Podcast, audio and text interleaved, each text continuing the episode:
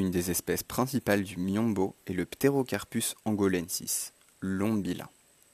Les houppiers de ces arbres sont facilement reconnaissables dans la canopée à leur teinte rose-orangée. C'est une plante décidue. Elle perd ses feuilles pendant la saison sèche de juillet à octobre.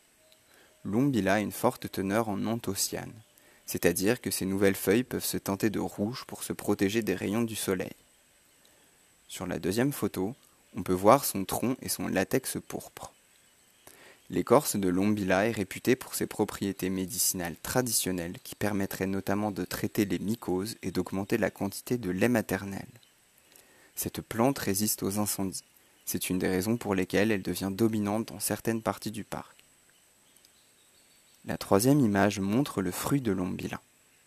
Les graines de cet arbre sont difficiles à extraire, c'est pourquoi il est compliqué de s'en servir en sylviculture. De nombreux mammifères arboricoles se nourrissent de celles-ci. Les guérisseurs Lomoué leur reconnaissent également des propriétés magiques. La quatrième photo représente un dépôt de grumes d'ombila illégalement coupé découvert dans la zone tampon du parc.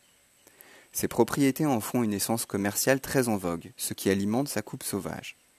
Les marchés asiatiques sont particulièrement friands de ce bois dur, d'une couleur brun clair qui tend vers le roux. La coupe illégale de bois précieux est une des menaces qui pèsent sur l'intégrité du parc.